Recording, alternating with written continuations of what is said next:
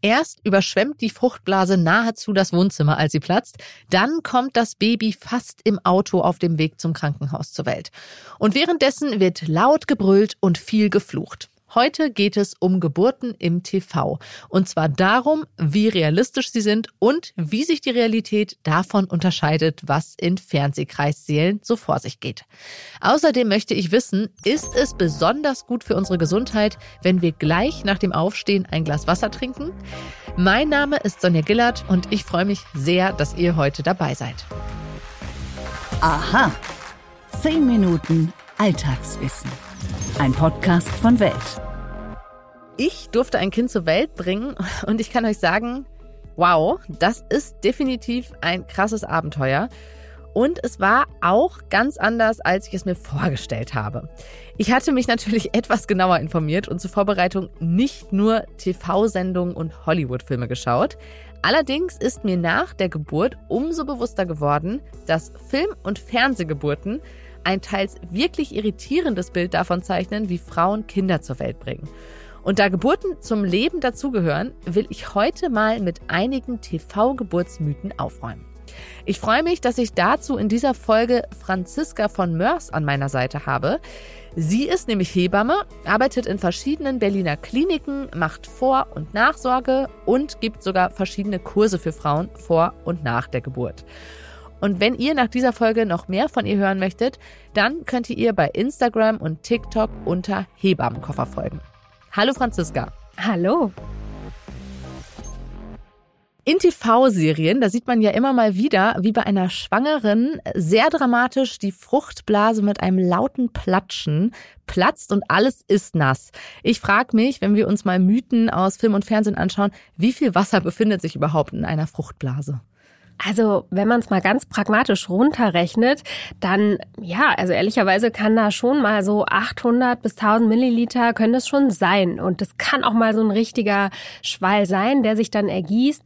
Oft ist es aber auch nur so, dass die Frauen denken, oh je, ich habe mir so ein bisschen eingepinkelt, weil das ähm, nur so ein bisschen abgeht, wenn der kindliche Kopf sich eben bewegt und dann eher ganz oft kleine Schwalle quasi sozusagen abgehen. Ah. Also so, wie man das im Film dann sieht, dass alles klitschnass ist, das kann so sein, das muss aber überhaupt nicht so sein.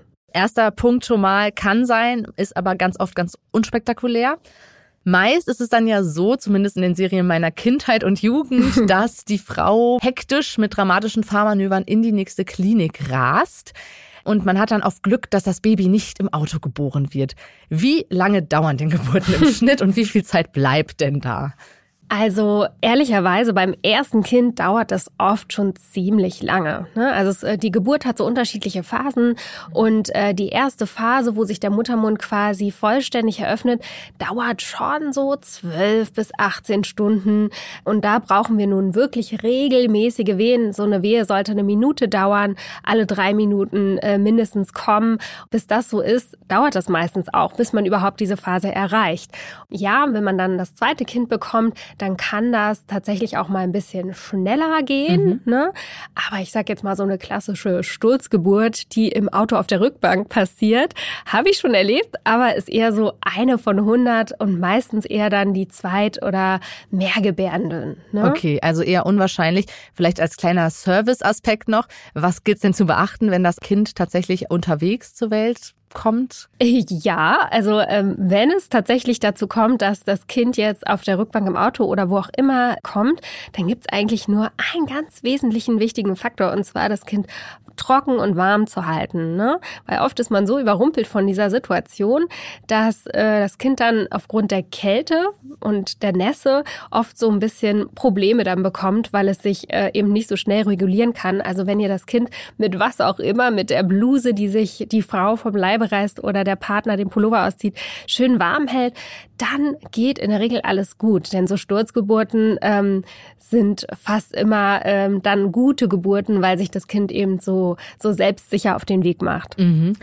Jetzt ist es ja so, man muss nicht im Krankenhaus ein Kind bekommen, man kann auch an anderen Orten ein Geburtshaus. Es gibt auch Menschen, die Hausgeburten machen, sein Kind zur Welt bringen. Aber schauen wir doch mal in den Kreissaal, der ja oft in Film und Fernsehen dann vorkommt. Da sieht man dann ja häufig, die Frau liegt auf dem Rücken, die Beine so ein bisschen wie, wer es kennt, beim Gynäkologen, ja. ähm, so halb fixiert. Ist das noch heutzutage noch eine klassische Position oder wie sieht das in den Kliniken aus? Also ehrlicherweise, ja, kommt es schon häufiger vor, dass Frauen die Rückenlage wählen oder das ehrlicherweise auch fürs Klinikpersonal oft ganz bequem ist, weil dieses CTG-Schreiben, also diese Herztonüberwachung, ähm, dann oft am besten funktioniert auf der Seite oder auf dem Rücken. Ich versuche meine Frauen auf jeden Fall immer zu aufrechten Gebärpositionen zu motivieren. Und wenn man ein kabelloses CTG hat, kann man tatsächlich auch in wirklich allen Positionen sein Kind bekommen. Das ist mir als Hebamme dann oft auch Schnuppe, wie das da rauskommt. Bei einer Stehgeburt lege ich mir aber tatsächlich oft ein Kissen dazwischen, weil es dann manchmal ganz schön flutscht. Und dann bin ich immer froh, noch so einen kleinen Sicherheitspuffer zu haben. Ja, nicht, dass das Kind den Bodenkontakt als erstes hat, oder? Ja, ist noch nicht passiert, aber sicher ist sicher. Tatsächlich kommen die dann manchmal da ganz schön rausgeschossen, weil eben die Schwerkraft mithilft. Deswegen, äh, ich empfehle das auf jeden Fall und moderne Krankenhäuser animieren die Frauen eigentlich auch dazu. Aber so eine Geburt dauert, wie gesagt, auch lange und manchmal ist es für die Frauen ganz angenehm, sich niederzulegen, also die Niederkunft, ne, quasi dann auch das im Liegen. Ähm, zu machen, weil natürlich, wenn zum Beispiel eine Geburt sehr schnell geht, das wiederum auch das Tempo der Geburt reguliert, ne? also ein bisschen zurücknimmt, was auch von Vorteil sein kann. Ein Bild, das man ja auch kennt, ist die sehr laut schreiende und fluchende Frau im Kreissaal. So eine Geburt ist ja einfach auch sehr schmerzhaft. Wie laut wird's denn im Kreissaal? Oh, also da muss ich dir sagen, dass das sehr unterschiedlich ist und ähm, das auch oft, ja, also mit kulturellen und nationalen Aspekten zusammenhängt. Also ich habe zum Beispiel das Gefühl, ähm, dass einige Nationen so ein bisschen lauter sind und andere sehr introvertiert und zurücknehmend. Zum Beispiel finde ich, dass vietnamesische Frauen oft sehr leise sind und man sich da echt unterschätzen, also äh, verschätzen kann als Hebamme und manche Frauen dann wild kreischend im Kreissaal sind, denen es aber vielleicht einfach auch hilft, diese, ähm, diese ganze gestaute ähm, Wehenpower dann irgendwo rauszulassen. Das heißt, es darf laut werden im Kreislauf, es wird auch oft laut, aber bei vielen Geburten ist es dann zum Schluss mal so ein, so ein Schrei, wenn das Baby dann geboren wird. Wir Hebammen sagen dazu Urschrei und ich finde, das ist völlig okay. Um das Krankenhausbett oder das Kreissaalbett sieht man im Fernsehen dann häufig sehr viele Menschen stehen. Ärzte, Schwestern, Pfleger, auch eine Hebamme ist dann dabei. Wie sieht das in der Realität aus? Muss da ein Arzt da sein oder reicht da die Hebamme? Also laut Gesetz ist es so, dass auf jeden Fall mindestens, also dass die Hebamme dabei sein muss. Das gilt auch für den Kaiserschnitt. Der Arzt wird ehrlicherweise, wenn alles gut läuft bei einer Geburt, wirklich erst herbeigeklingelt, wenn quasi der Kopf in der nächsten Wehe geboren wird, weil der den Hebammen, also der Arzt oder die Ärztin, ähm, den Hebammen dann oft assistiert und äh, nochmal Sachen anreicht oder so. Aber genau, das ist eigentlich alles, was so ähm, im Klinikgeschehen äh, sein muss. Oft ist natürlich noch eine Partnerin oder ein Partner irgendwie mit dabei. Und ja, in äh, quasi Lehrkrankenhäusern ist natürlich auch manchmal eine Hebammenstudentin dabei.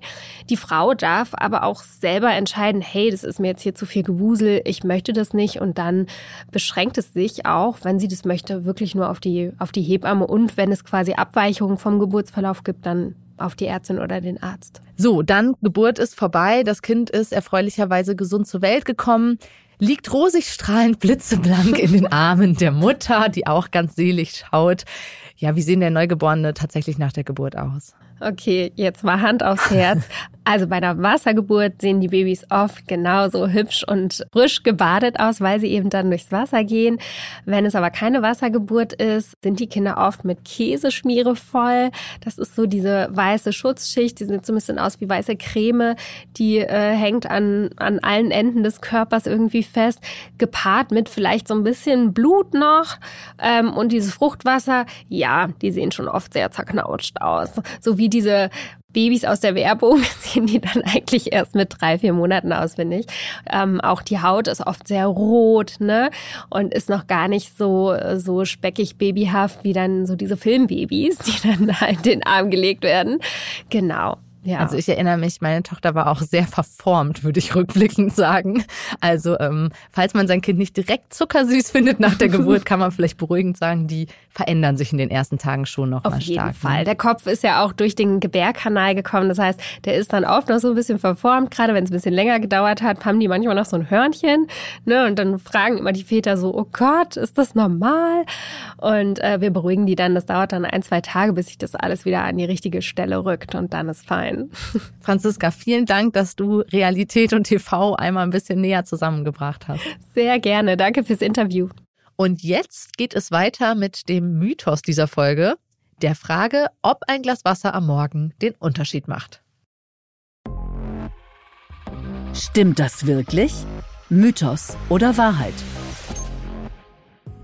Schon häufiger bin ich über die Information gestolpert, dass es besonders gesundheitsfördernd sei, morgens nach dem Aufstehen ein Glas Wasser zu trinken.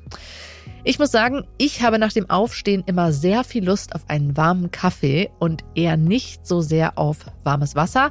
Aber Gewohnheiten kann man ja ändern. Doch dazu wüsste ich gern, ob das Glas Wasser wirklich etwas bringt. Wenn man sich Studien zum Trinken von ausreichend Wasser und den Folgen für die Gesundheit anschaut, dann wird schnell klar, Entscheidend ist nicht der Zeitpunkt, sondern vor allem, dass man über den Tag verteilt ausreichend Flüssigkeit zu sich nimmt. Und das sind laut der Deutschen Gesellschaft für Ernährung etwa 1,5 Liter. Flüssigkeit nehmen wir übrigens zusätzlich über Lebensmittel auf, auch in Obst, Gemüse und Fleisch steckt Wasser. Unter anderem ein Vorteil, der ein Glas Wasser am Morgen mit sich bringt, ist, dass wir so gleich nach dem Aufstehen daran denken, ausreichend zu trinken. Und lauwarmes Wasser auf leeren Magen kann die Verdauung ankurbeln. Allerdings hat diese Vorteile auch eine Tasse Kaffee. Übrigens ist das Trinkwasser in Deutschland sehr gut kontrolliert, sodass ihr keine Kisten schleppen müsst. Einfach das Wasser am Morgen kurz laufen lassen, damit die Leitung gut durchgespült wird und dann kann man das ganz unproblematisch trinken. Wer in einem alten Gebäude lebt, sollte allerdings darauf achten, dass es keine Bleirohre mehr gibt. Die Besitzer sind dann verpflichtet, die Leitung auszutauschen. So, darauf jetzt erst einmal ein Glas Wasser. Ich freue mich, dass ihr heute wieder dabei wart. Wenn euch die Folge gefallen hat, dann schreibt uns sehr gerne auf den Podcast-Plattformen eine positive Bewertung und verteilt fleißig Sternchen. Wenn euch Alltagsfragen einfallen, auf die ihr eine wissenschaftliche Antwort sucht, dann schreibt uns gern eine E-Mail an wissen.welt.de. Wir lesen jede einzelne und freuen uns wirklich sehr darüber. Mein Name ist Sonja Gillert. Bis zum nächsten Mal.